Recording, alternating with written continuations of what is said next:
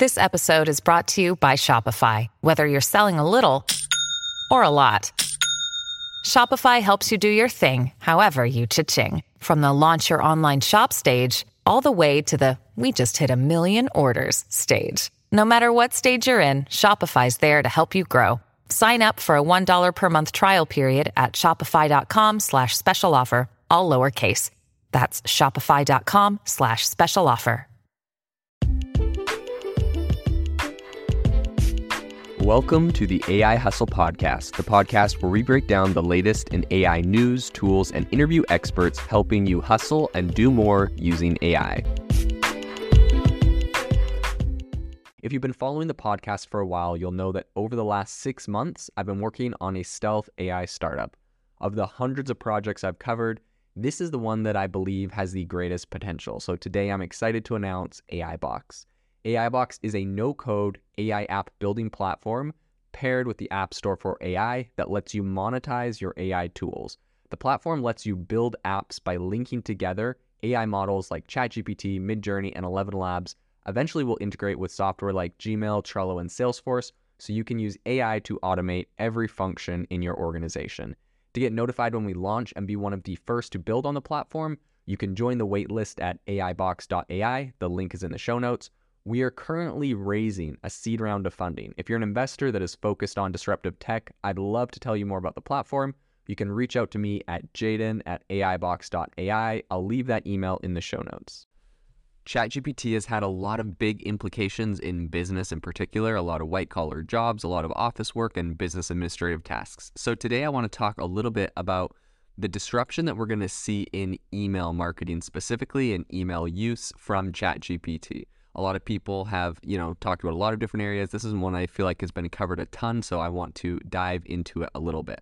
First off, we all know what ChatGPT is. It is a language model by OpenAI. You ask it a question, it responds using AI. How it works. Um, most of you may understand this, but at a very high level, essentially it generates responses to your query based on the context of your conversation, and um, it's it, can understand the nuances of natural language to help it generate the responses. Um, and it's essentially just guessing the next word in the sentence. It's like an autocomplete on steroids and trained with AI. So obviously a lot more powerful, but that's, I guess, the basic idea of the transformer model it uses. So email, how is it, why is that important and how is this going to be used for email? So email is a super critical tool for communication for the last decade, over the last few decades. Um, but it does have some limitations. So email can be pretty time consuming, obviously. I often find it easier to, um, if I'm trying to communicate with someone and I have them on a messaging app, I a lot of times just do voice to text. So I literally just hit record, voice to text, and send that rather than typing out. Same problem with email. It, it can be time consuming sometimes. Um, and I guess this is different for everyone, but personally, I find it not as fluid and a little bit difficult to, more difficult to get my thoughts out. Um, it's difficult to convey tone and emotion in email specifically um, you know, sometimes you send off an email and you're like, dang, like, did I come off like too aggressive or like too timid or like, are they gonna, you know, did I, should I have used like a more emojis or like not used an exclamation point instead of a period? Whatever. I know it sounds silly, but honestly, like, that is one of the drawbacks to email and all text communication is kind of getting that tone and emotion right. Sometimes you just say something and you're like, oh man, I, I came off in a way I didn't want to come off in.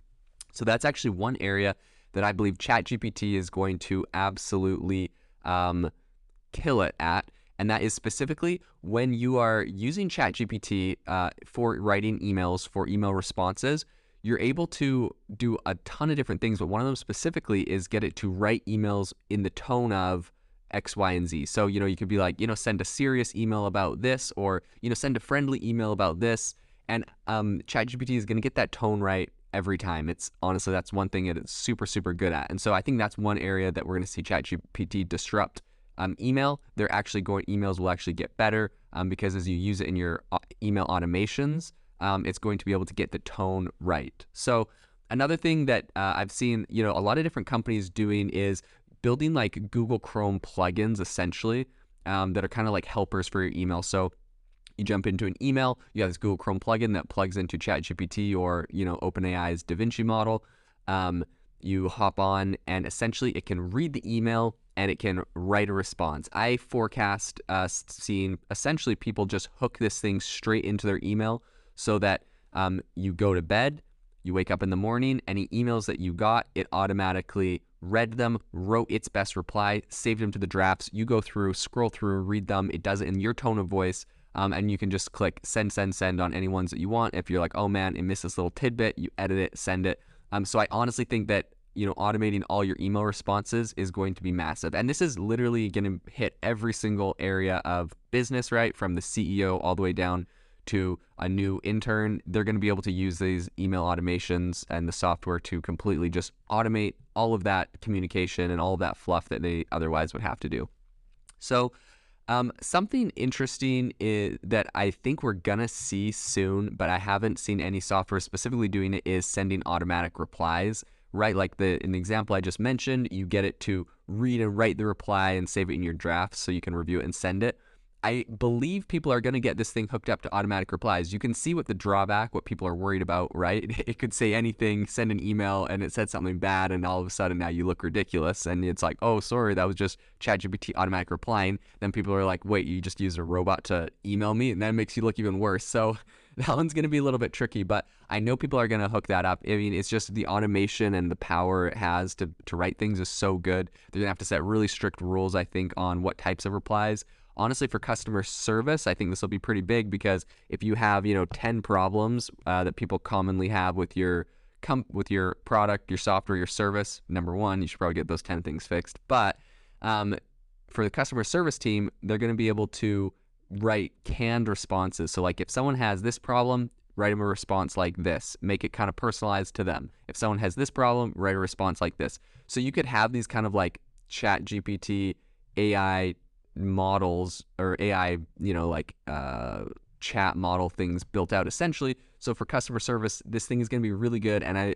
I forecast people are going to just use this to automatically um, reply to people. And I think that's going to be a really big thing. Like, like in the same like thread, essentially for customer service, I think it's going to be used for frequently asked questions as well. Um, so it, when people are asking questions, maybe not just having a problem, but you're going to be able to tell uh, ChatGPT what your frequently asked questions are. So essentially, what you do is you just create a prompt that's like, um, you know, you are frequently asked questions response prompt, and you probably have a specific email like questions at and then your company website. Um, and so that, and it's like on your contact page, like have questions about our product, like send a email us here. And when someone sends an email there or hits a chatbot on your website, it's going to pull off this, but essentially you'd have a prompt that says, You are a question and answer prompt box. Um, this is what our product is. This is what it does. This is a list of all of its features. If anyone has any questions about them, re- refer to this. If anyone has questions about like these like 20 things in particular, here's like that are the most common frequently asked questions. Here's 20 uh, responses that you could just uh, literally quote for them. But like that alone is so incredibly powerful, especially when you're you're telling all of the all of your um, features of your product, so it already knows and already can explain them to people. Um, that's going to be really popular. So not just you know customer support issues, but also frequently asked questions, which kind of ties into the sales process. Um, which brings me up to the next point, and that is for sales. This thing is going to automate emails in the sales category like nothing else, I think. Um, a big part of sales, depending on the business, right? Sometimes with sales, you could be nurturing a lead for up to a year. Like sometimes you have these really long lead times for getting people to, you know, sign big contracts on big pieces of software or big tools or big products.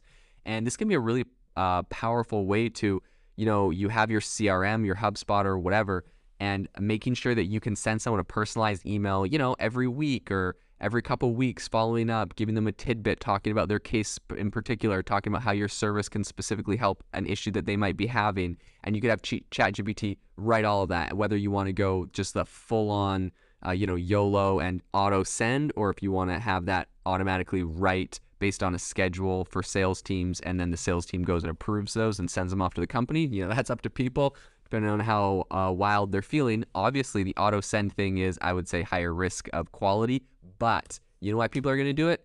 Because you can scale that thing. Like if you were literally having this thing auto send, you could probably have a sales guy take on a thousand customers um, or clients instead of like a hundred. But you know, it's like which one's gonna have the higher conversion rate. So people are gonna have to run those numbers and play with those, and you know, they'll that's gonna be a whole nother conversation that they'll look at. But anyways, it's gonna absolutely it's gonna email for salespeople is gonna completely be changed because of ChatGPT.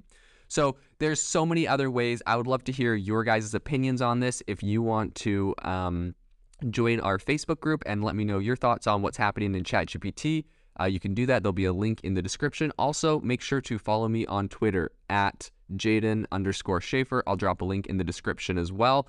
If you are looking for an innovative and creative community of people using ChatGPT, you need to join our ChatGPT creators community. I'll drop a link in the description to this podcast. We'd love to see you there where we share tips and tricks of what is working in ChatGPT. It's a lot easier than a podcast as you can see screenshots, you can share and comment on things that are currently working. So if this sounds interesting to you, check out the link in the comment. We'd love to have you in the community.